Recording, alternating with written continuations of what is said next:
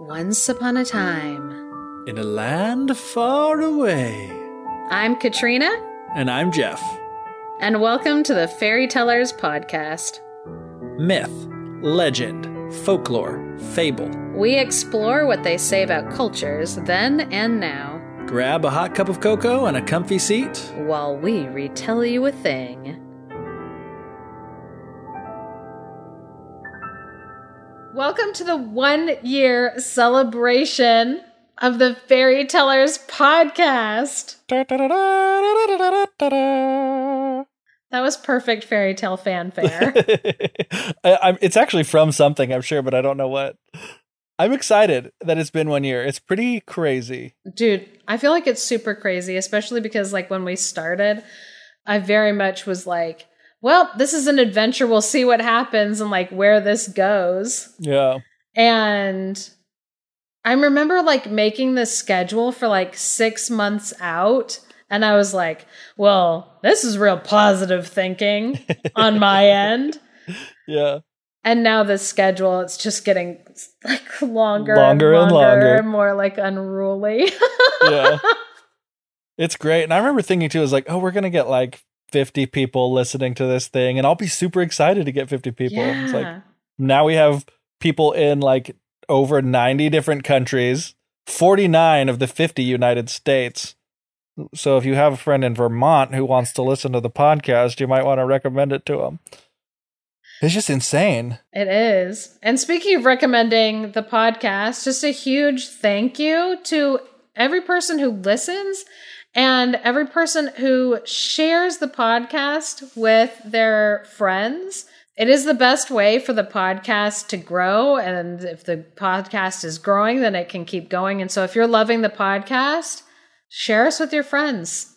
That'd be awesome. And also, one of my favorite things this past year is when people message me and they're saying, like, oh, I just told my husband, or I told my sister, or I told my friends the story that you told on the podcast. What warms my heart about that is that orally sharing these stories is putting them back into that kind of original realm of like folk storytelling. Yeah. And so when we share a story with people, we're putting that out there in that oral tradition. But when somebody hears our story and then they take it and they go and tell their friends, yeah, they're like lengthening that like chain of oral storytelling, yeah, which is awesome. like fascinating. And yeah, it it's an art and storytelling is incredible. Yeah, that is super cool. One other thing that's been really great is just seeing how the podcast has been shaped by our listeners a lot more than I thought it would be, as far as kind of what you said, people responding back and telling us the types of stories that they responded to, but also then telling us, like, oh, have you heard about this thing? Like the example of like textile magic, satyr magic, that being a thing. It's like we went off and explored something that we'd never heard of before, all because a listener wrote in and told us about it. Or, you know, people people talking about how they liked like Aesop fables or geomythology or whatever it may be, like helped us figure out what stories we should be covering next and what types of ways to take the podcast. So the podcast has really been shaped by the combination of this conversation of us and the things that we're naturally interested in and the things that people write in to tell us are things that they are interested in as well. So it's like really been more of like this communal experience than I ever expected it to be, which makes sense because I mean that's what podcast is like we're having conversations with people and it seems weird to say that when it's just us with this microphone, but really there is that feedback that comes back from our listeners, which is just amazing. So that's been great. And also the Nepal Youth Foundation thing was awesome and unexpected. Yeah. Cause I'm like, it's also been interesting how the podcast has been shaped by the year that this was.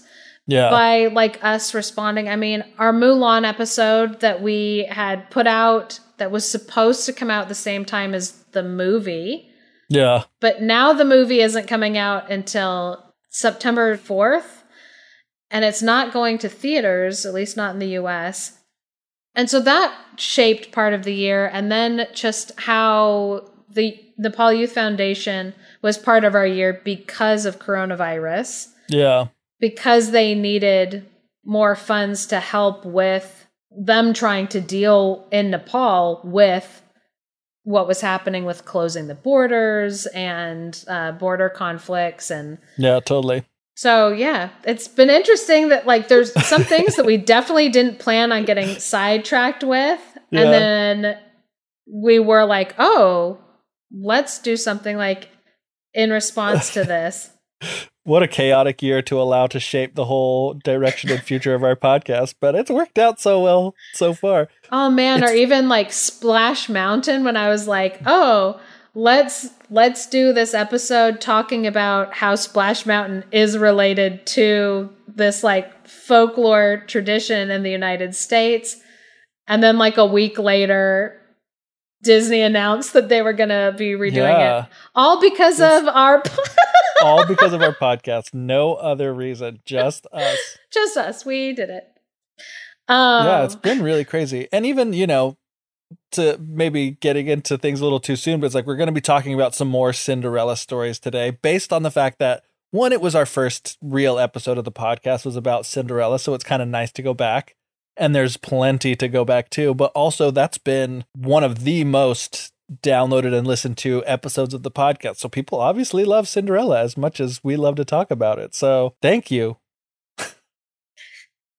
And yeah, when we we picked that to be our first episode because I kind of wanted to zero in on this um this concept of the original version Yeah. and how when it comes to folk tales and oral folk tradition the first story to get written down isn't even the original version yeah. and so I had picked that to kind of, you know, prove that that point. What we might think of as like an original version, we're only looking at like one country's first written down version of that story. We're not even looking at because it's impossible to look at and listen to the versions that were all existing at the same time from different mouths of Yeah. whatever, whoever the storyteller was. But one of the things that I said in that first episode was that the Cinderella tale type is one that can be found all over the world, and that's why it's thought to be one of the oldest.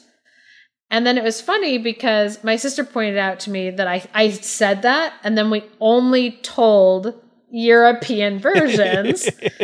she was like, You said you can find this all over the world, and then you, you know, didn't explore that avenue. Then we went to two countries that like literally border each other inside of Europe. We're like, oh yeah, Jean-Baptiste Basile, like, let's tell his version where Cinderella murders her first stepmother. And then we do like uh Germany with the Grimm brothers. Which I know Italy and Germany don't share a border, but we did bring up the French version, which is also right there. You know, and you've just got, you know, Switzerland and Austria separating Germany from Italy. So it's like we stayed within a few hundred square miles of Europe rather than going to all the places that we could have gone. Yeah, because it's not like we didn't even cover like Russian Cinderella tale types or Norwegian Cinderella tale types. It really was just that one small area of Europe. And I'm like, the story can be found all over the world. And then I'm like, but later on we did we talked about the story of Suni Maya in Nepal related to our our work that we did with the Nepal Youth Foundation, which was really fascinating. We did. And what's cool about the Suni Maya story is that it's considered like a Cinderella tale type, but it doesn't contain the element of the shoe. And a lot of people think that the main kind of element of the tale is that Mm. shoe coming forward, like at the end. And people who do think that the shoe is the most important detail of the story, they will sometimes think if you take the shoe element and you kind of say, oh, this is probably the most central point of the story, people will point to an early Greek tale from around 30 BCE and say, oh, like this tale type is from Greece. I'm going to tell you the story really quickly. Just, well, the story is very short, so I'm not even telling you it quickly. I'm going to be telling you it regular length. and then we'll talk about what it lacks to be a real uh, Cinderella tale type. Okay. So, there was once a woman who was bathing, Classic. Women are constantly bathing. So, and a bird flew down. Some people say it was an eagle. Whatever bird was relevant to the area. a bird flew down and it stole one of her sparkling sandals because I guess birds like shiny things. That makes sense to me. That a bird Probably would, was a raven or something. Yeah. They're attracted to shiny things. Yeah, they'd be like, oh, that's nice. I probably want that. So it grabs the sandal, and the bird ends up flying over the king of Egypt, who is sitting down outside doing some kind of outside court, holding holding court. Being fanned by palm fronds and fed grapes by hand. Exactly. And the bird flies over with the sandal, and the sandal drops down into his lap. And he looks at the sandal and he's like, This is a beautiful shoe. Whoever's the owner of this sandal must also be as beautiful. Which that's horrible logic. That's very, very It's bad logic. Really bad logic. But he finds the owner of the shoe and he's like, Oh, she is as beautiful as her shoe had me believe. And they get married. The end. Yeah.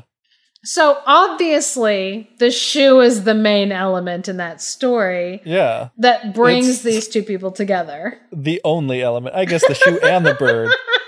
It's the only element.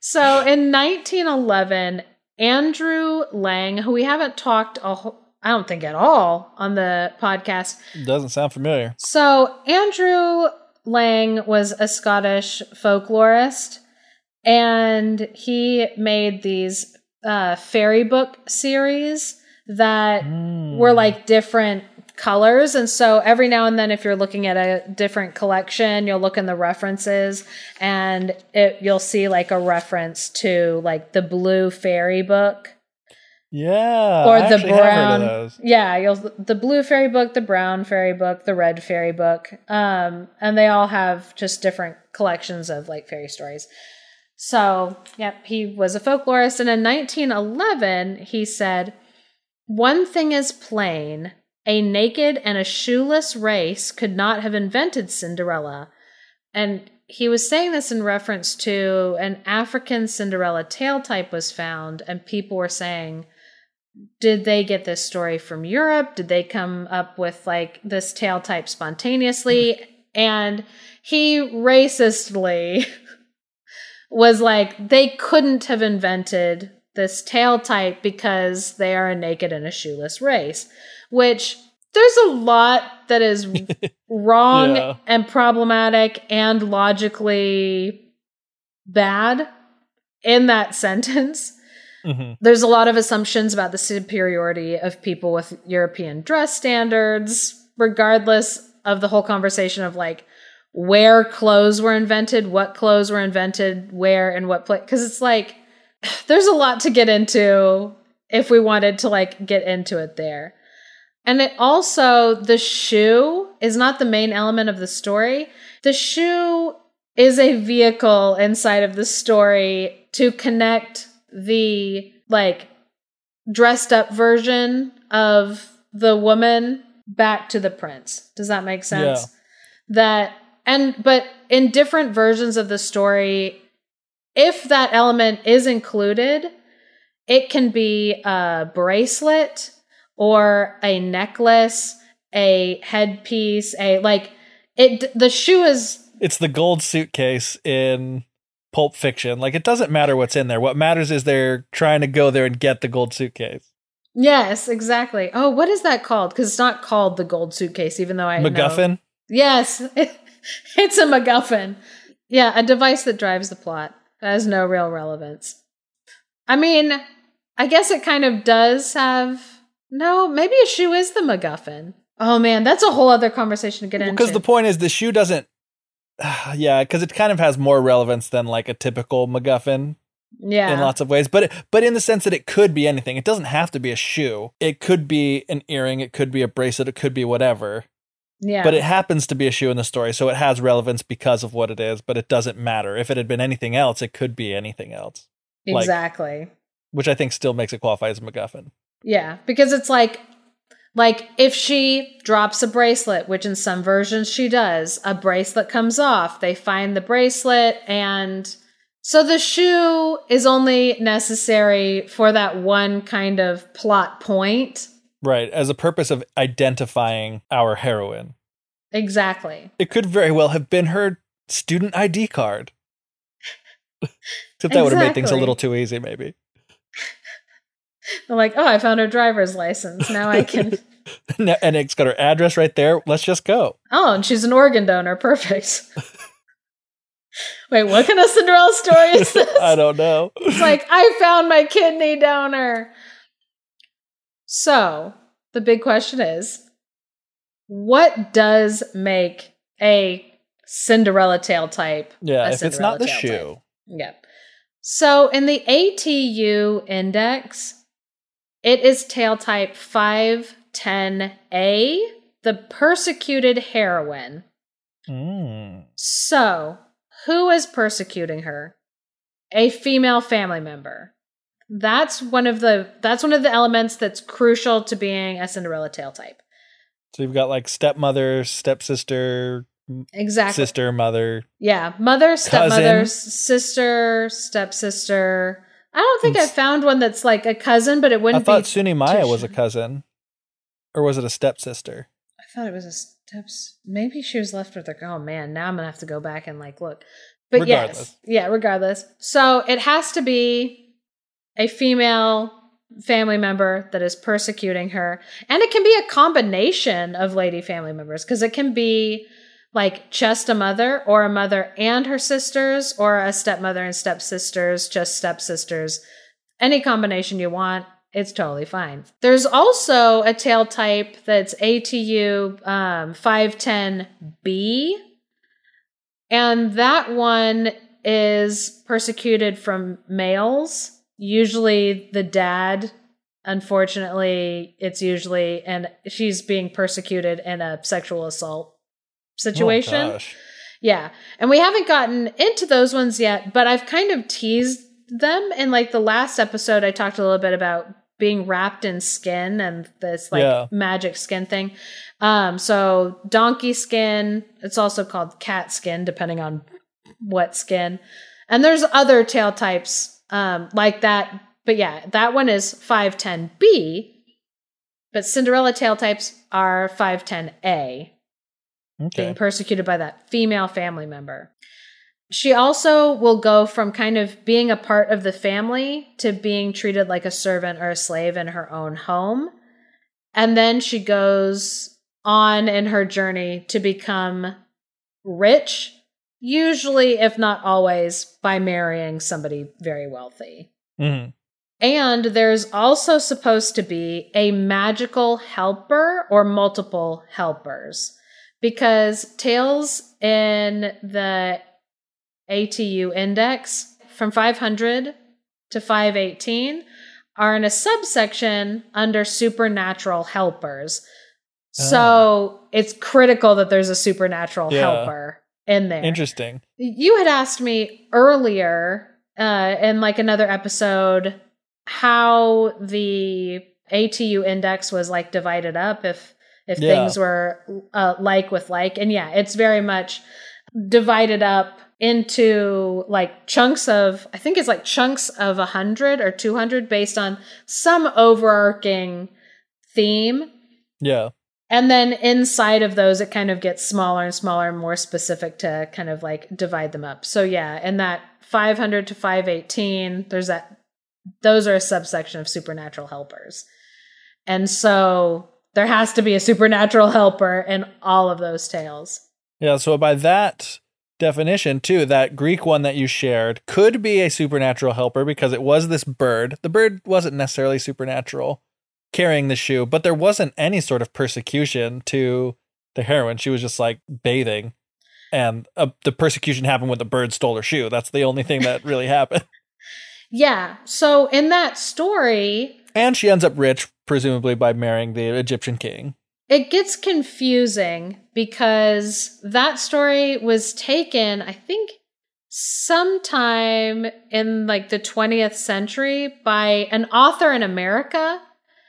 That short story that I told you, it was taken and then turned into a very clear Cinderella story. Oh, and it was labeled and sold as the Egyptian Cinderella story. Uh, And inside of that, she ref the author referenced, oh, this tale goes back to this story that was told in ancient Greece. And so people were like, oh, Cinderella is this ancient Egyptian Yeah. Greek Cinderella story.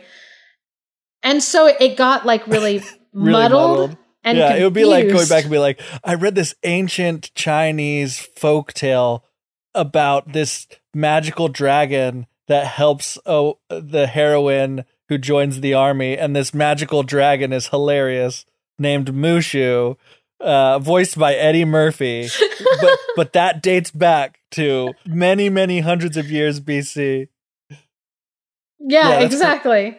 Like And- so, just like extrapolating things backwards that weren't actually part of that original tale. Exactly. And that's why that's why I usually when I'm doing my research, if I find a story, I try to trace it back to what what its earliest version was that we Yeah. have like written down or that is written down in English that I can access and then I try to be very clear with our listeners where I got the story and how old that story is Yeah. because I don't want to confuse them into thinking like, oh, this is a story that Right. was told in ancient times. It's like, no, about 50 years ago, somebody. yeah. And pun- some of the fun of the podcast is just that. And like, again, referencing that Mulan episode that we did, it was really fun going back because that is a story that has, has a very, very long history and goes back a long time. And there's evidence of going back even further than we were able to find. And just seeing how it changed throughout the years to get to where it is now. Like, that is a fascinating journey, but it is important to be clear about where certain elements were inserted and trying to guess why is also part of the fun, too. Yeah, and we're actually going to get into that more with the stories that we've picked out today. So we've decided to travel to Asia for our Cinderella tale types or our persecuted heroine tale types because one of the earliest recorded versions of this tale type that includes the elements that we just listed is from China. So Geoff is going to be retelling this story from China. All right, so this story is called Ye Xian. So it starts a long, long time ago. In a galaxy far away. Naboo was under attack. No, it wasn't, but there was a cave chief named Wu who lived in the south coast of China. And he married two wives, but unfortunately for him, one of them died very soon after giving birth to a baby girl named Ye Xian. And after growing into a young lady, the girl was, guess what? Extremely beautiful. Didn't see that one coming, did you? She was like, she was super ugly, but that's what princes were into back then. and not only was she extremely beautiful, but she also had a really good gift for like embroidery and spinning, tying it into textiles, which I thought was super interesting. and another one that I read, and not to discount the weaving, another one that I read, it said pottery and poetry, which I'm like, oh, cool. I'm like, that's nice because alliteration is fun. But yeah. Alliteration. And we're getting a little more variety in the types of crafts that our heroines can do. They're Yeah, not we're all like- about the sewing. Yeah, it's like, oh, sewing and weaving, whatever. like, no, pottery and poetry. So I'm going to go with that because it never comes up again in the story. She was good at pottery and poetry. And Chief Wu, as all proud parents are, was just like obsessed with his daughter. He thought she was the greatest thing ever. But sadly, he too died, leaving Ye Xian to be raised by her stepmother, the other wife that he left behind. And this woman, in true stepmother fashion, did not like Ye Xian at all because she knew that Ye Xian was much prettier, much smarter, and much harder working than her own apparently ugly, dumb, and lazy daughter. and so she treated Ye Xian really, really poorly. Why? I don't know. Why couldn't she just be proud of her stepdaughter and treat her with the respect that she deserves? just love people for who they are. Meet them Yeah. where they're at. Exactly. Like just because she's smarter than your daughter, it's not her fault. Yeah. You can love them both. Anyway, so in addition to just giving Ye Xian all the worst jobs, like collecting firewood and drawing water and all the things that people didn't want to do around the house, she, the stepmother, and her daughter just mercilessly mocked Ye Xian all the time. They're just like constantly ragging on her. I can't imagine what some of those insults might have been, but I would love to hear them, see if they've got any better game than the stepsisters from, you know, like any of the other versions who called like Cinderella like a silly goose and, and stuff like that. Bird, Bird. bird, bird. but even though her stepmother and stepsister were absolutely horrible to her, Ye Xian always just worked quietly and without any complaint. She just did what she was told to the best of her ability. One day, while she was out doing these chores, drawing water, she found a lovely little fish swimming in the pond that she was drawing water from. And so she saw him there with his like big golden eyes and his red fins. And she loved it so much that she decided to go home, get a big bowl, put him and some water in the bowl, and bring her bring it back so she could have him as like a little pet. And even though she didn't have very much food for herself, because again, her stepmother was mistreating and malnourishing her, apparently, what little food she had, she would share with this little fishy friend of hers. And so, because of this, under her care, this fish started growing and growing and growing. And soon it became too big to fit inside of the bowl that she'd been keeping him in. So she didn't have a bigger bowl. She couldn't just go out and get a bigger fish tank. I'm sure her stepmother and stepsister would not allow it, even if she had tried. She decided she had to take this fish back and put him back into the wild. So she took the bowl, dumped him back into the pond where she had found him. But every day when she would go to draw the water, she would approach the pond and visit her little fishy friend. And he would come out of the water, come up to the bank and greet her. And pretty soon, this became kind of the only pleasant companion that Ye Xian had that she could spend any time with. Because again, at home, she was just being mercilessly mocked and ragged on by her stepmother and stepsister. Before long, this stepmother heard about the fish and was so mad that Ye Xian had found a way to find happiness in this life that the stepmother had been working so hard to make absolutely miserable that she planned to kill this fish. No. So one day she followed Ye Xian to the pond and saw the fish from a distance.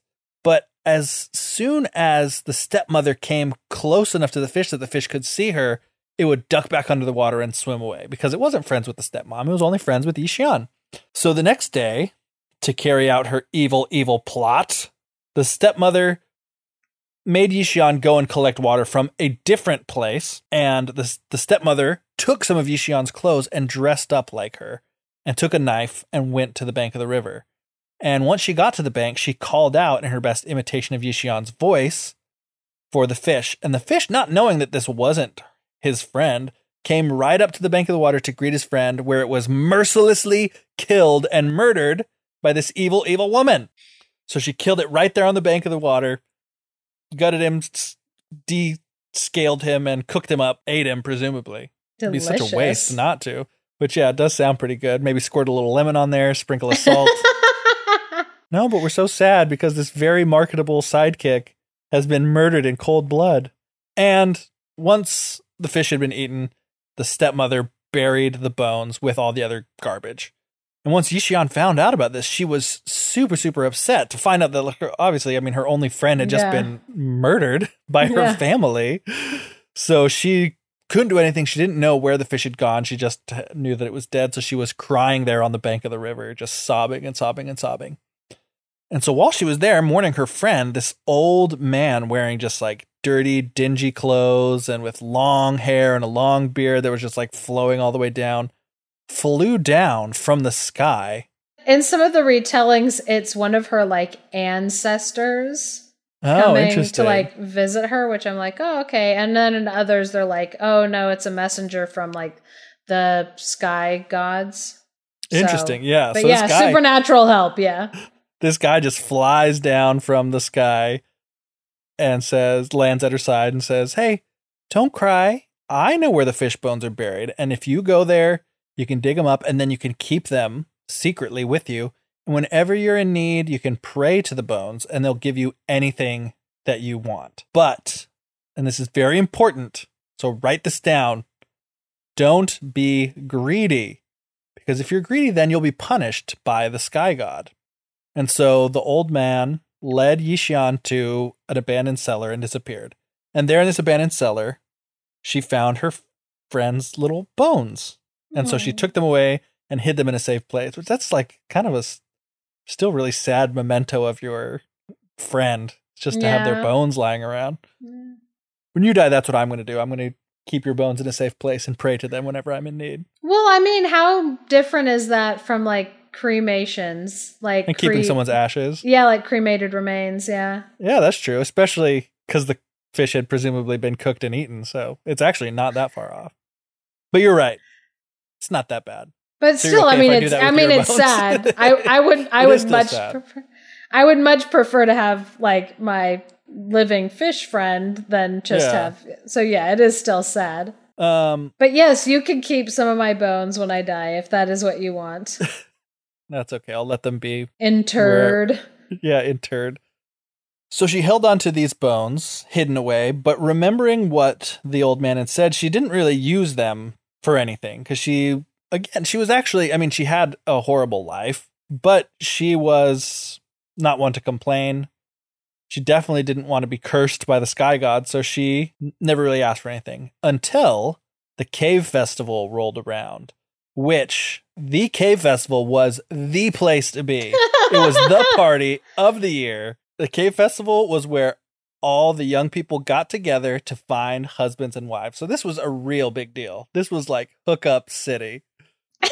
And every young woman was really keen to go in the festival in like the most beautiful dress that she could. And Ye Xian was no exception. She was a young woman. She wanted to go and party. She wanted to find a husband for herself.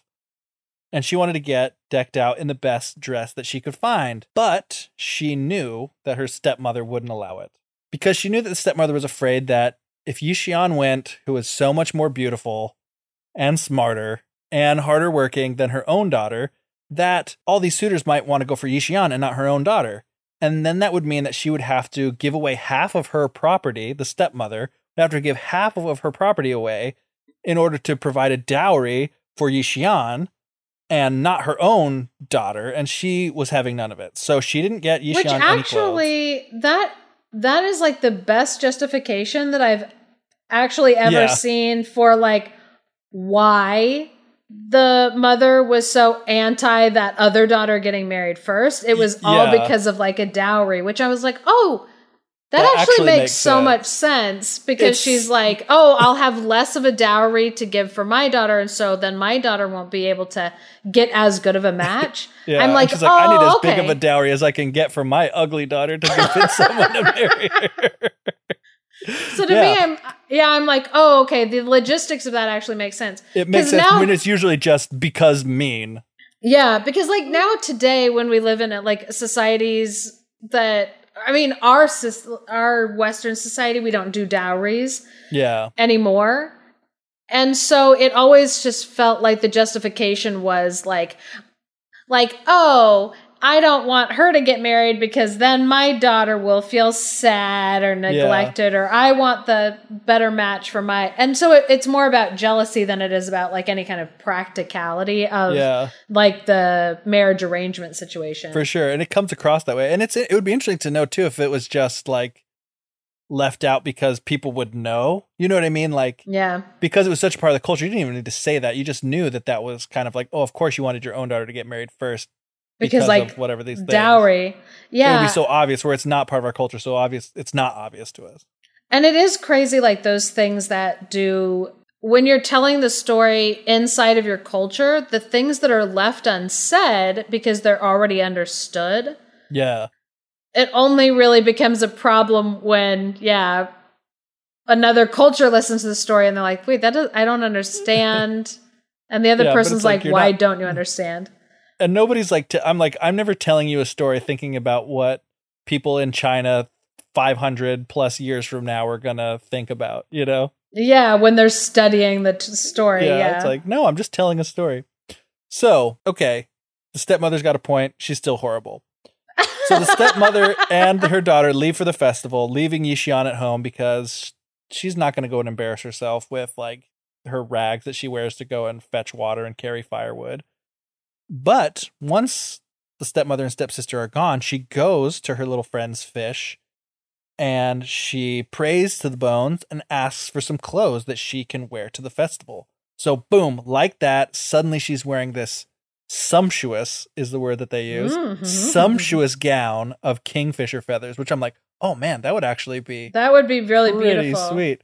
But I'm also kind of like, wait, kingfishers like hunt fish. Why would the fish grant feathers of this this bird that like is hunting it down? Anyway, and on her feet were a pair of shining golden shoes, Mhm. which were magically lighter than a feather and didn't make any noise Well, they like, you know, went along the stone floor, which is like, oh man, that gives like a plus 25 to stealth. Those are pretty sick. Plus 25 stealth.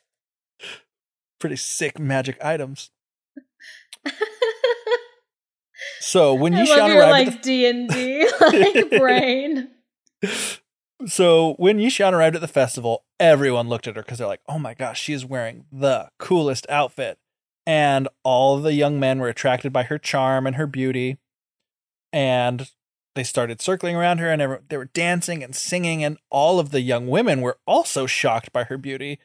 And they were like super envious and complaining to one another that, like, oh my gosh, this stranger, this girl that we don't even know, does she even go here? Does she even live here? started like stole their thunder. Like n- none of the young men wanted anything to do with them anymore. They were all about Ye Xian. And Ye Xian's stepsister was one of these women, and so she was staring at Ye Xian angrily, and then turned to her mother and she's like, "Oh my gosh, you know what? That looks just like my sister." And the mother, stepmother, was like, "Oh my gosh, I think you're right." So they started moving towards Ye Xian to get a better look. But at the same time, Ye Xian was like kind of scanning the crowd and saw them coming towards her and recognized them too. And she's like, oh crap, I got to get out of here. So she ran away as fast as she could, leaving behind one of the golden shoes. And then as soon as she got home, she quickly changed out of her clothes into her rags and pretended to be sleeping under a tree in the yard. So that when her stepsister and mother came back, they found nothing unusual. They saw Ye Xian there, sleeping under a tree, apparently she hadn't been at this festival. But not Yish- not looking like that. but Ye Xian's lost shoe was found by a merchant a few months later, who decided, you know what? I think I'm going to sell this to the king because what does every king need besides a non-matching set of shoes, women's shoes, like just a single woman's shoe without its match? That's a very guess it is- specific kink. Yeah, but it is made of gold, or at least golden in color. But the king got it, and he was the king of like this strong kingdom with tens of islands, it says, covering thousands of miles. And he was so fascinated by this like delicate lady's shoe that he started to find himself like yearning for its owner, which again was weird. Kind of like our Egyptian king thinking yeah, like, oh, who man, was like, oh. if oh, this shoe is this beautiful, imagine the foot that goes in it and the woman attached to that foot. yeah, and it's like that's not how shoes work. No, not at all. Beautiful shoes can go on ugly women. Yeah, they can go on ugly men too. Like They shoe- can. this, this could have been a major catfishing situation of, of ancient China. I love how you said catfishing. Yeah, because of the fish bones. Yeah. It is like a surprisingly apt joke. I hope everyone is still laughing, even though I'm explaining it. So, because he was so hot for this woman that he imagined would go into this shoe.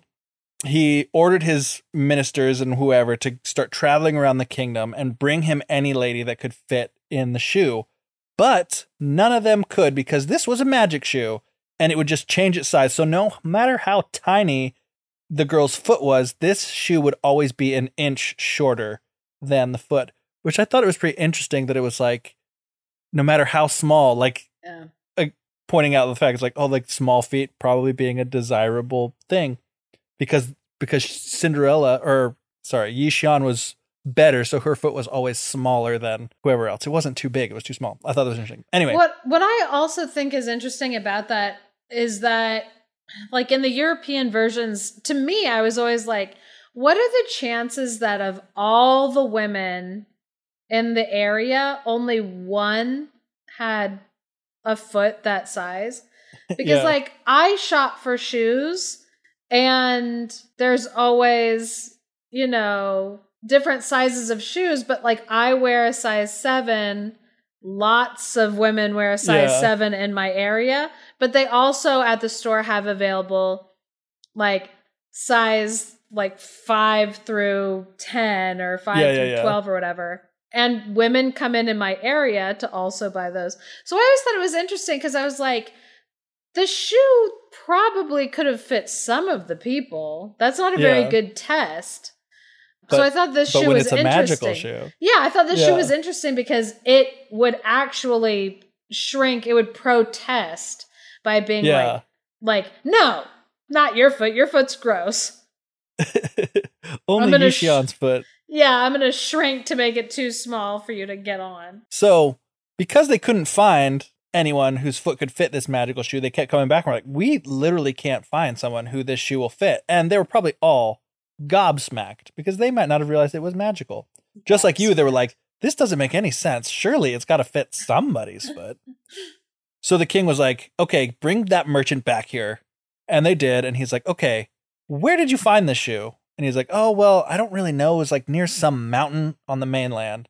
So the king himself was like, all right, I'm going to that mountain.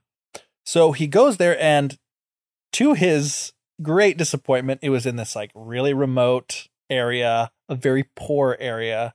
And he couldn't believe looking around at this place that any of the people that lived here would have been the type of person to own a golden shoe. But still, he had his men search all the houses and all the neighboring villages. And finally, they found a shoe that matched along with this gown of kingfisher feathers that Ye Xian had worn to the festival, and it was tucked away in her bed drawer. And so they took Ye Xian to the king. And even though she was beautiful, seeing that she was dressed in rags, he couldn't really believe that she was the one that he'd spent all this time longing for and like fantasizing himself being with. So he asked her to go and get changed and try on the shoes and the kingfisher feather gown. So she went back into her cottage, changed her clothes, and then she stepped out. And it says she like walked out looking like a lady that was beautiful like a fairy, with this charming smile on her angelic face and the splendid gown wrapping her appealing body. And the golden Mhm. shoes were the perfect fitting for her feet. And so at that moment, the king realized that this was the lady for him. And so the stepmother and the stepsister begged her for forgiveness because she they realized they were going to be in huge trouble once she got married to this king. Have their heads chopped right off. And Ye Xian, being a good and kind person, forgave them for their cruelties. And the king took Ye Xian back to his kingdom where they were married and lived happily ever after. But there's also a coda to this story. for those of you who are like, you know what, we need that retribution for the evil stepmother and stepsisters, like in the German version, where their eyes get pecked out. Another ending that there is to this story is that the stepmother and the stepsister were left there and they continued to live into the village until one day they were killed by a random shower of flying stones from nowhere. so they just get killed by this like meteor shower that comes out of the sky. I just imagine it was that old dude like, yeah, this will teach you for killing Ye Xian's fish. And there was a local person there who felt sorry for them and buried them in a stone pit and called the pit where they were buried the tomb of regretful women so that people could use them as an example of how not to live your life. And then, also, several years after returning to his kingdom, the king started to get greedy for treasure. And presumably, Ye Xian had brought her little fish bones with her and told the king about it because he prayed to the fish bones and he obtained a lot of gems because he was wanted treasure. But then the next year, when he did it again, the bones seemed to have lost their magic power. And so he buried them with like some pearls and other stuff in a secret place and he marked it with this block of gold.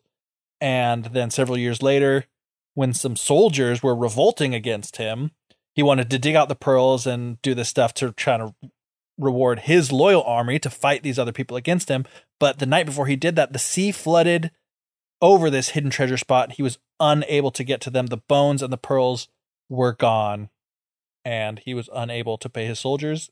And what happened to him then? Probably not good things. The real end, which is really fascinating that that is even a thing that they went to because it has nothing to do with Ye Xian anymore. No, yeah, it's like, and suddenly, yeah, there's this like weird morality tale about not being greedy with the bones and Yeah. like a story that's like more about what kind of a king or Yeah. what kind of a leader a person should be, which is really interesting. Because it's like she ended up getting with this king, but he ended up not really being that great of a guy in the end, as far as like being greedy. It doesn't say he mistreated her or anything like that, but Yeah.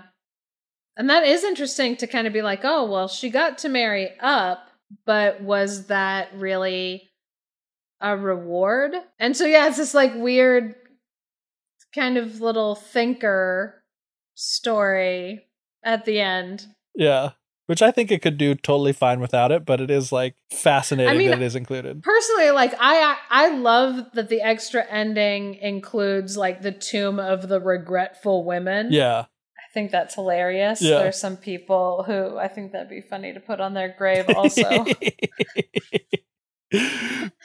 but I also thought it was interesting again going back to our other episode and thinking about the things that were common, like the the shoe and the fact that the shoe is gold. Because I think in both of the versions that we retold in the other one, the shoes weren't like glass like it was in the French version, which we mentioned, Yeah. but like in the Italian version and in the German version, they talked about how the shoes were like gold and silver. Like in the in the German version, they changed on the different nights that she went to the party because she went multiple times.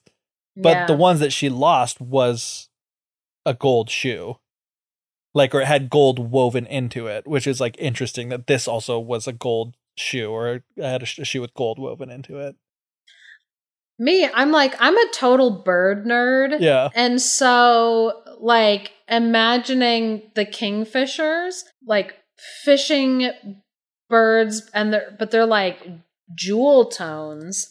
And so, and like, depending on what size, because um, kookaburras are the biggest kingfisher. I didn't know that a kookaburra was a kingfisher. a king, a kookaburra is a kingfisher. Learn it's the something every day. largest largest kingfisher. One of the smallest kingfishers is also in Australia. But yeah, there are these different vibrant colors of like um, I always think of like yeah, like teal and green and, yeah, it's yeah, like a, and they're and like warm colors too, like a combination. It's like usually like a kind of cool color dominant. Well, not usually. What I picture in my mind, like a, a a cool color that's dominant, like a teal or a blue or a green, and then like a really bright, like red or orange, like underside or something. Yes. And they they're also like tiny little feathers and so like I'm just imagining that like as like a cloak and a gown Yeah. and I'm like, "Oh, that's so like that'd be so beautiful." And it's interesting to me because the clothing is usually based on what people in that area thought of as opulence. Yeah, And so gold and silver tends to be a very like European show of yeah, like wealth. hmm Even though rocks as a resource are uh, pretty useless.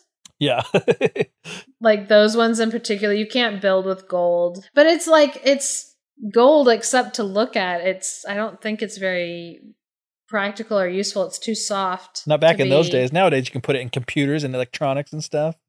That's true.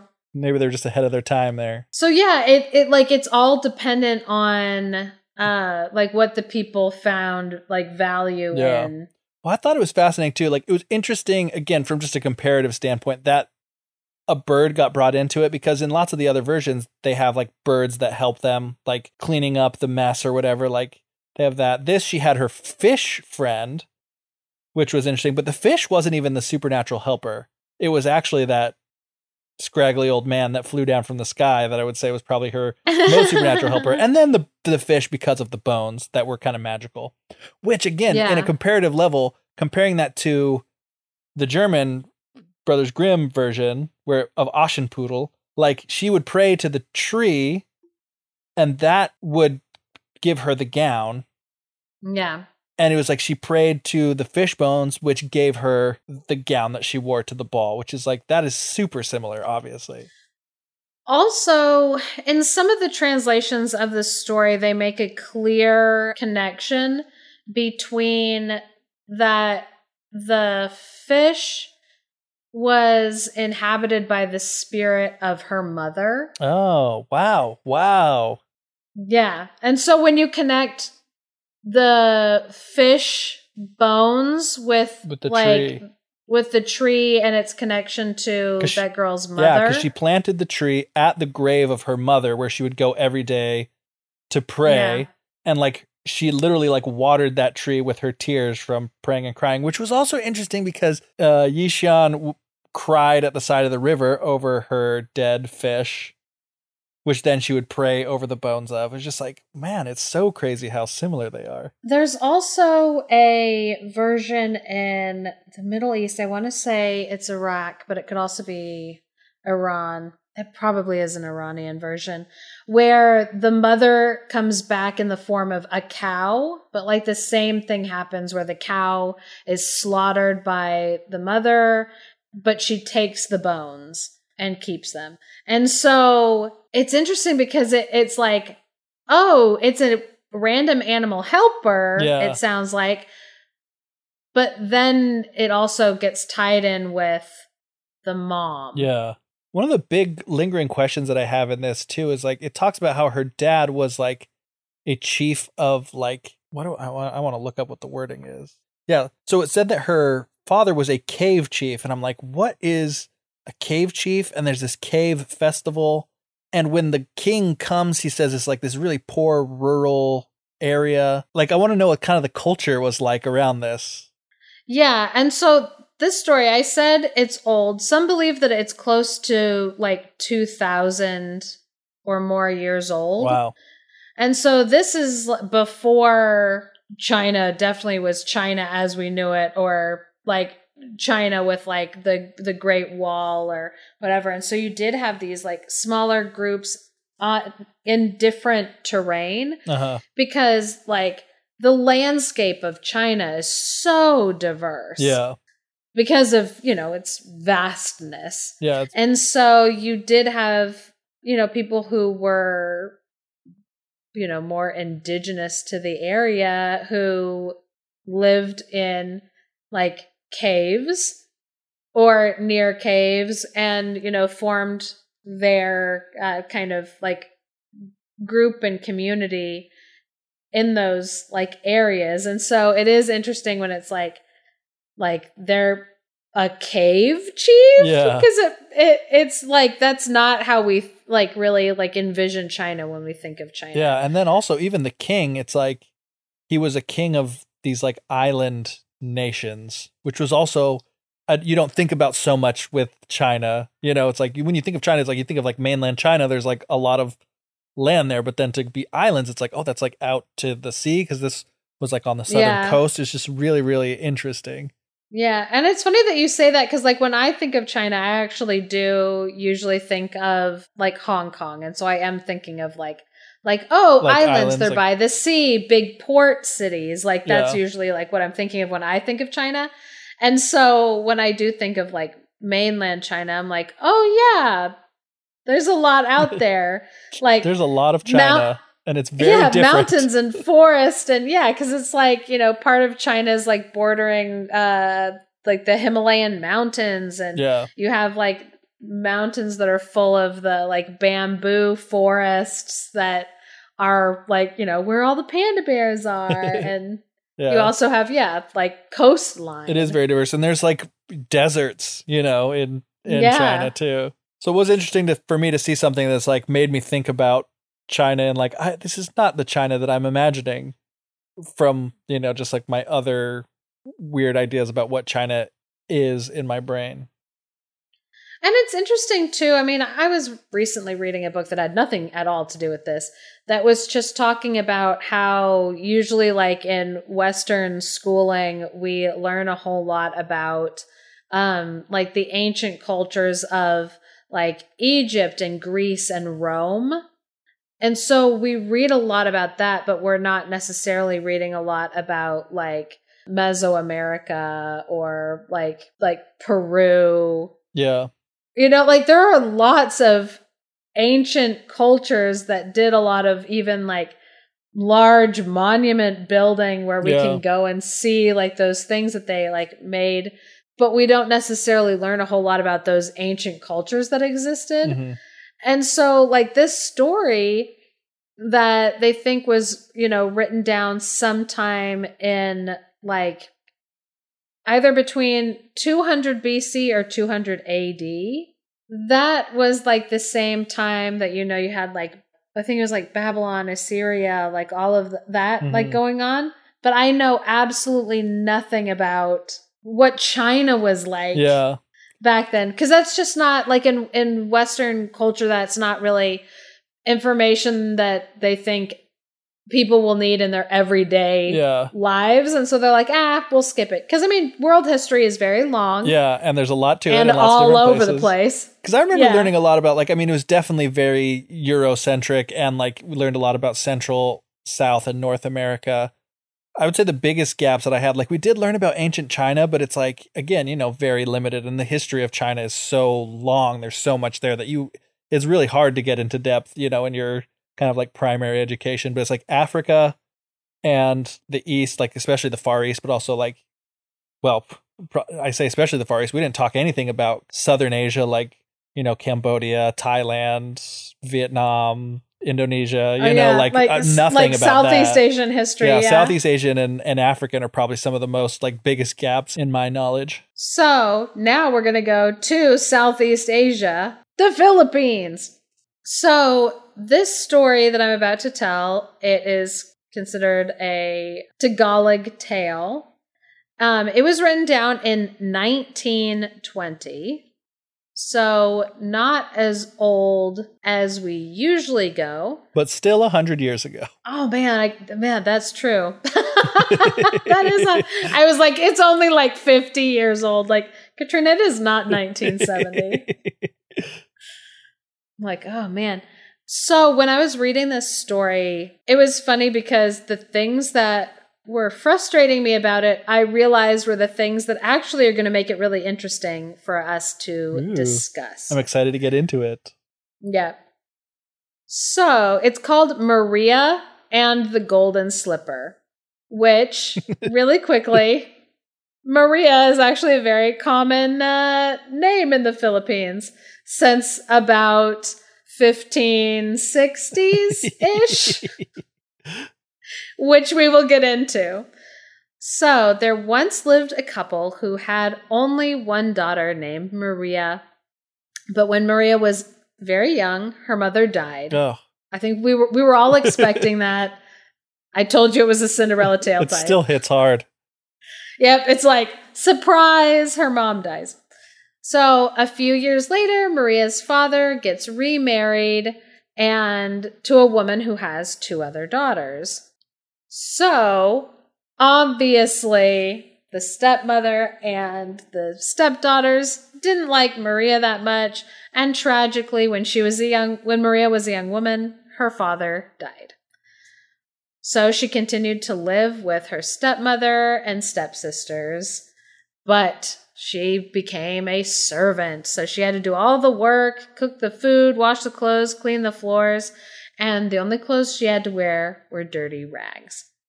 So one day, the prince wanted to get married, as all princes do. Oh man, I suddenly wanted to read like the first line of like the Pride and Prejudice. I'm to do it, except I'm to substitute. It is a truth universally acknowledged that a single man in possession of a good fortune must be in want of a wife. I didn't have to replace any part of that actually. no, it just worked perfectly. no, yeah, no wonder my brain was like, why are you thinking about Pride and Prejudice? Because. So, yes, the prince wanted to get married. Let me guess, he's gonna throw an extravagant ball. You're a genius, Jeffrey. so, he was going to throw an extravagant ball. and he invited all the ladies in the kingdom to come to it because nobody likes a sausage party. So he declared that the most beautiful one of all would be his wife. So, like, absolutely no pretense there about what his plan was. He's like, nope, hottest one wins. That's the only quality I'm looking for. This is The Bachelor season one, real season one. So, when the two stepsisters heard that everyone was invited, they started to discuss all the clothes that they could possibly wear to the ball. What was the like best thing that they had? What made them look their absolute best so that they could be labeled the most beautiful and get married. Poor Maria went down to the river to wash the clothes and she was very sad and crying because she knew that she had absolutely no clothes that would be appropriate to wear to a special occasion like this. So while she was washing the clothes and crying, a little crab approached her and it said, Why are you crying, Maria? Tell me the reason, for I am your mother. and Maria, who was like, That's normal, said to the crab, my stepmother and sisters treat me as a servant. There's going to be a ball tonight, and I don't have any clothes to wear. So, while she was talking to the crab, like a normal person, her stepmother came up and she was angry with Maria for talking to a crab, I guess. Maybe being too slow washing the clothes? I don't know. The lady had a bee in her bonnet for some reason. So she ordered Maria to catch the crab and cook it for their dinner. Oh, man. I know. So sad. So Maria seized the crab and carried it to the house as she was told. But when she got to the house, she refused to cook the crab, you know, because on account of it being her mother. Yeah. So her stepmother took a whip and beat her until she was forced to, like, cook this crab. Oh my gosh. Which that's some psychological yeah, trauma. This for stepmom's real. on a whole nother level, like making the daughter cook the crab. Yeah, like do it yourself, lady. I mean, in the stepmother's defense, she probably didn't know the crab was the, the girl's, girl's mom. Maria's like reincarnated mother. Yeah. So she forced her to cook the crab. But before she started cooking the crab, the crab said to her, Maria, don't eat my flesh but collect all my shell after I'm eaten, and then bury those pieces in the garden near the house, and they will grow into a tree. And you can have what you want if you will only ask the tree for it. So, probably with much emotional distress, Yeah. Maria put her mother crab into the pot and started cooking it. And that night, she watched her mother, her stepmother, and stepsisters eat the crab. And when they were done and she was cleaning up the table, she gathered up all the shells and she buried it in the garden. And then at twilight, she saw a tree starting to grow Oh wow. out of the ground where she had buried the shells. So the night of the ball, she went out to the tree, which I guess nobody was like, Where'd this sudden tree come from? It's fine. Things grow really fast in the jungle, so it's fine. And the Philippines are very fertile islands. Yeah. So the night before the ball, when her stepmother and stepsisters were asleep, Maria went out to the tree and she asked the tree for a beautiful gown and to furnish her with a coach with fine horses and a pair of golden slippers. Here is where the story started to rub me the wrong way, and I'll see if it rubs you the wrong way too. So the tree said to her, I will give you all of these things, but you must be back in the house by 12 o'clock midnight. If you're not, the clothes will change into rags and your coach will disappear.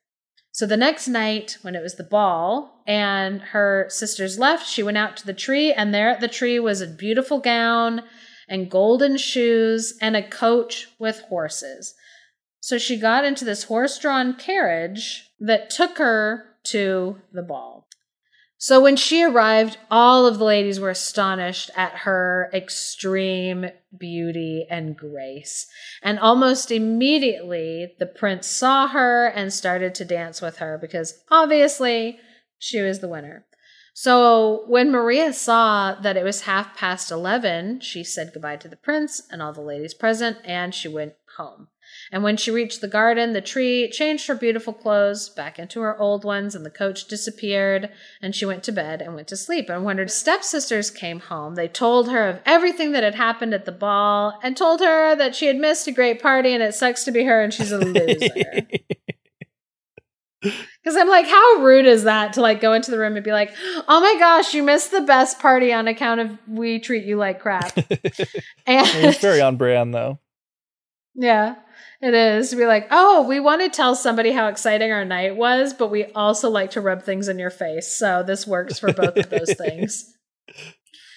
So the next night, the prince wanted to see this woman again, so he threw another ball, and the stepsisters dressed themselves in their best clothes and were gone. And Maria again went out to the tree and asked for the beautiful clothes. And this time, her clothes were even more decadent, and the coach had even more horses. And again, the tree warned her that she has to be home by 12 o'clock midnight. So the prince, when she arrived, was absolutely delighted to see her and danced with her for the whole second evening.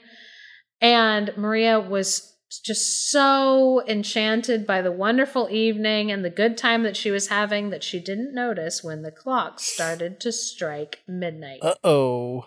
So she started running as fast as she could down the stairs and out the palace doors, but one of her shoes fell off and by the time she got a little bit of ways from the castle, it was midnight. The coach disappeared and her clothes went back to rags and she had to walk all the way back home. But the gold slipper, the one that she did have, stayed with her.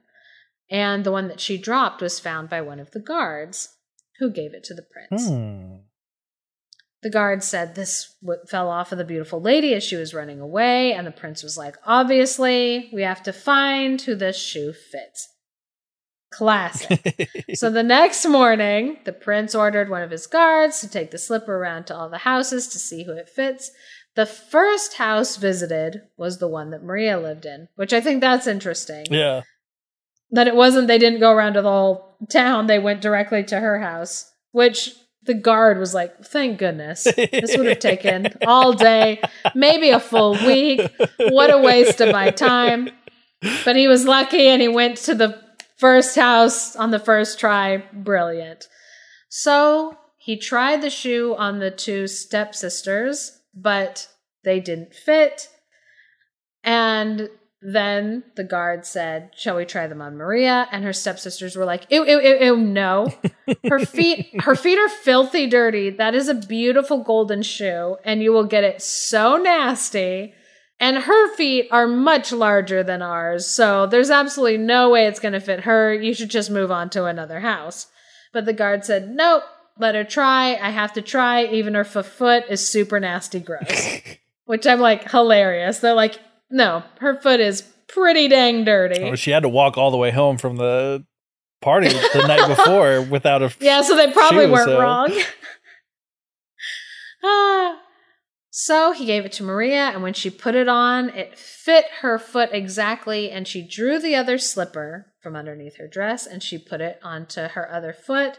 And her two sisters were astonished to see that she had both of the shoes, and they almost fainted so Maria became the wife of the prince, and from that time on, her sisters and her stepmother treated her very dearly. I'm sure they did. Yeah, like, of course they did. Brown nosers. So, can you guess what frustrates me, or what was frustrating me and really bothering me about the second half of that story? My guess is that it's like just exactly the same as what we would think of as a Cinderella story in that second half like it starts off different. There's like the crab, so maybe implied like, hey, don't be a cannibal kind of aspect to it. it's getting really interesting. Um, but then it's like then it's the tree, and from the tree on, it's like so much like the European versions of it. Yeah, even even to the point of like the like twelve o'clock midnight. Yeah. the co- the coach and horses, which when I think of the Philippines, even in like 1920s or like 1880s i'm not really thinking that like the people who lived there that that was really their classic mode of transportation or like anything it really does start to have all of these european elements in it And it's a pretty abrupt change from like the crab mother Yeah. to like, oh, no, now it's like totally this European tale. So it was bugging me until I suddenly remembered my Southeast Asian history from the class I had to take because I lived in Southeast Asia. Our his we had to take a history class. I think when most kids in America were learning like United States history, we were learning Southeast, Southeast Asian Asia. history. So most of the countries in Southeast Asia have a history of colonization from a European country. European countries basically came in and thought, oh, this is a nice area, and like parceled out Southeast Asia for themselves to colonize.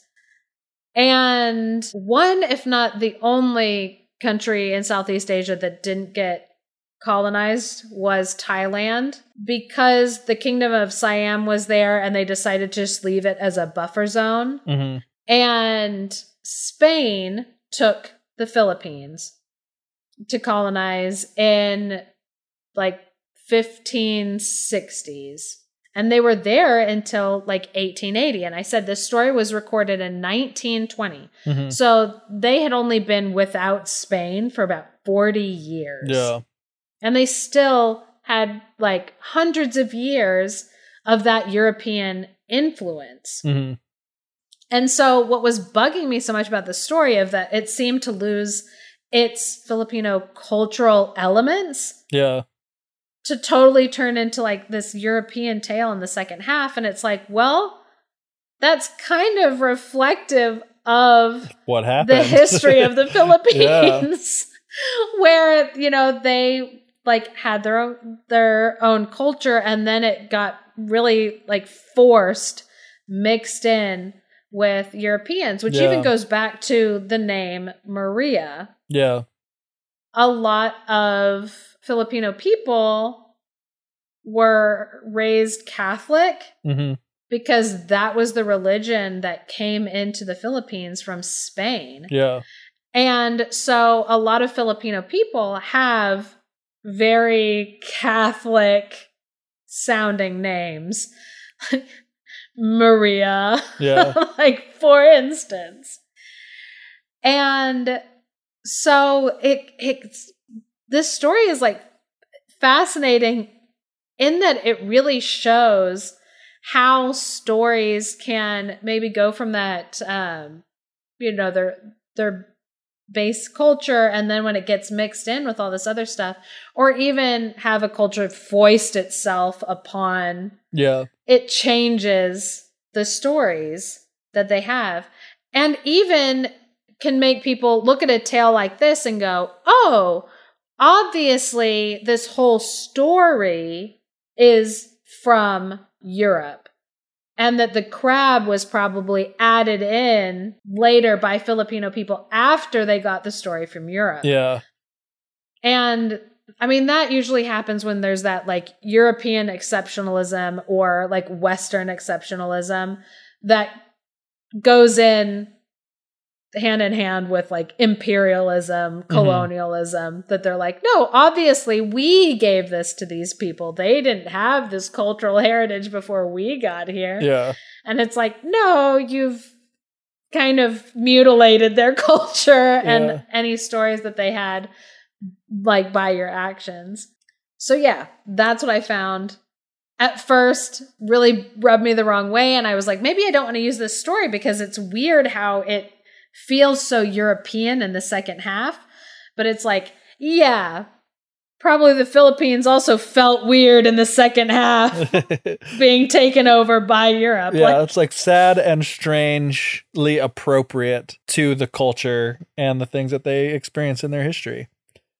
The other thing that I thought was fascinating, again, I may be reading into this too much because it's the other story that we told in this episode, but the whole fact of there being this water creature, it was a fish in the in the Chinese one, and there's like a crab in this one. I don't know. I mean, it may just be the fact, like, obviously the Philippines are a bunch of islands, so they would be very much more in contact with like water creatures and sea creatures than other places around. But it was also just really interesting, like made me think of like I wonder if there is some sort of like common root or branching again, and how it, this kind of happened in the West as well, where all the European nations seem to have the same or similar stories, but it kind of seems to go back to these common roots that somehow spread to them. And I wonder if in Asia it was a similar thing, whether it started in China or wherever it started, I don't know. But if somehow that story element of the the specifically like water based creature is a common element that spread throughout Asia or whatever. I don't know. You know, it's just like it seems so specific to not be. It seems so specific to be a coincidence, almost too specific to be a coincidence. Yeah. So stories follow trade routes. And so any countries that are close to each other for trade and are having like a lot of that interaction, they run into each other a lot. So there are stories that are found in um, Malaysia, Indonesia, Vietnam, Tibet that all share more elements in common with the Chinese version that you told Mm-hmm. than with the uh, European versions that we told. There is even a Cinderella tale type that's inside of the Thousand and One Nights. And that story is called The Anklet. And the reason why it's called the anklet is because the anklet is the the shoe of it all. Yeah. Interestingly, it's still very close to the foot, but Yes. um and so these tales they they travel along like trade routes and so like what you're pointing out like the second half of that story like it has elements that are really close to like the Chinese version and it's like yes absolutely and there's kind of no way of knowing like where in that area those kind of started first because those people, you know, were getting on boats trading with each other or, you know, if they're if they're connected by land, you know, traveling those routes. yeah. And, you know, the more those trade routes ran into each other, the more the stories started to blend together or travel farther and farther away. And so, I mean, at this point, it is still unclear whether the story was in China first or whether it was in like the Middle East first, because people have been traveling routes for millennia. Yeah. And so it is hard to say like who had it first. And but if like, you know, if the Chinese had it first and they spread it around all of like Asia, even like the Asian like islands like the Philippines, then those stories are going to be changing more along those lines in those countries than when the story goes from China to Europe and then they change in European ways. And so then when you kind of combine them back together, they don't seem to fit. Yeah. Just like, I mean, I don't think, I, I felt like Maria and the Golden Slipper wasn't blended well at all. I because I felt like it was a very clear like line Right. of like what was a European, what were European elements and what were like Asian elements. Yeah. And that I feel like shows more of a kind of a colla- a collision than a collaboration, if that makes sense.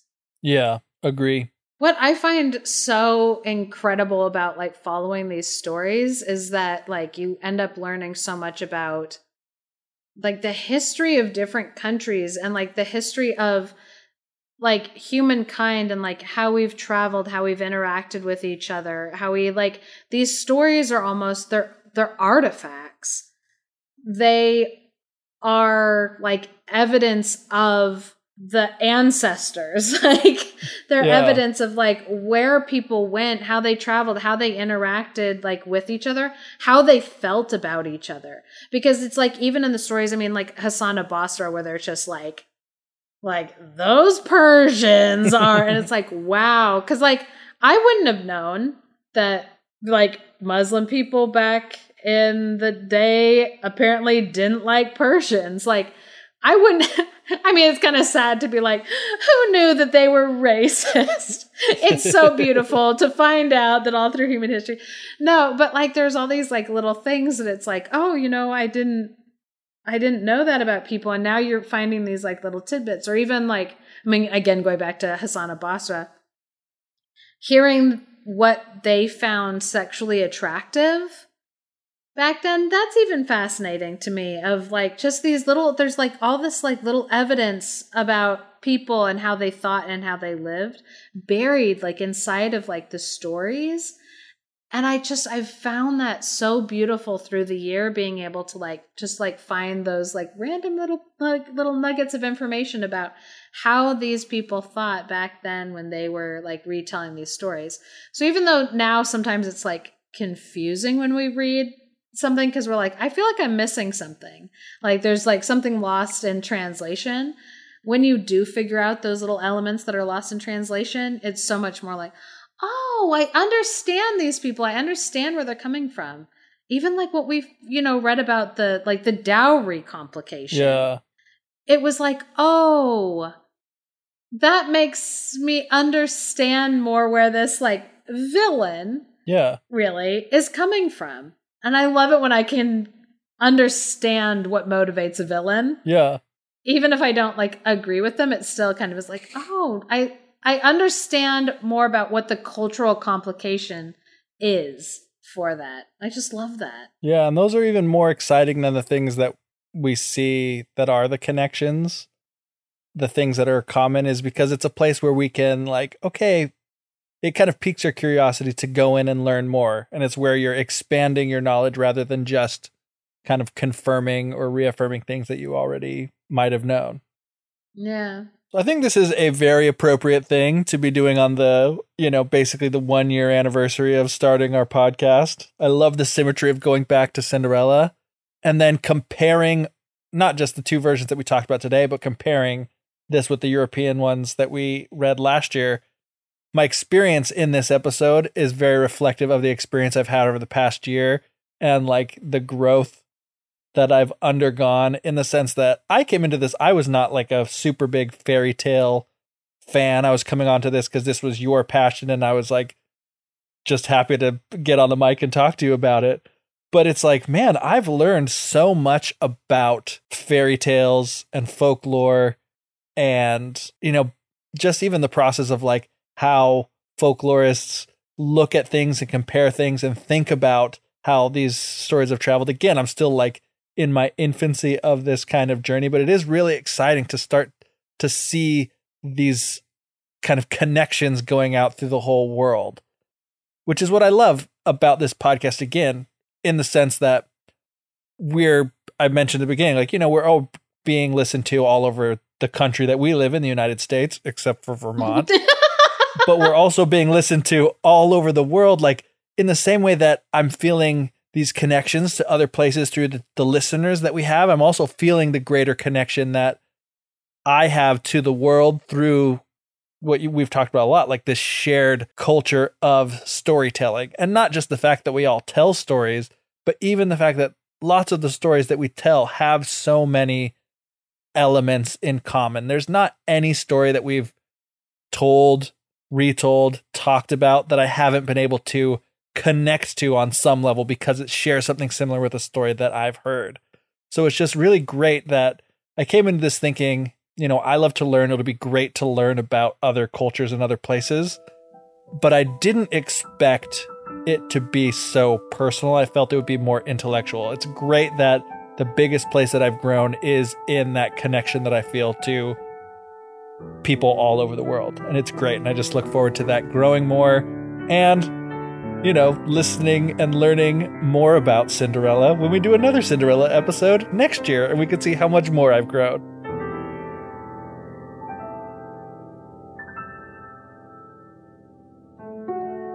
Thank you for listening to The Fairy Tellers.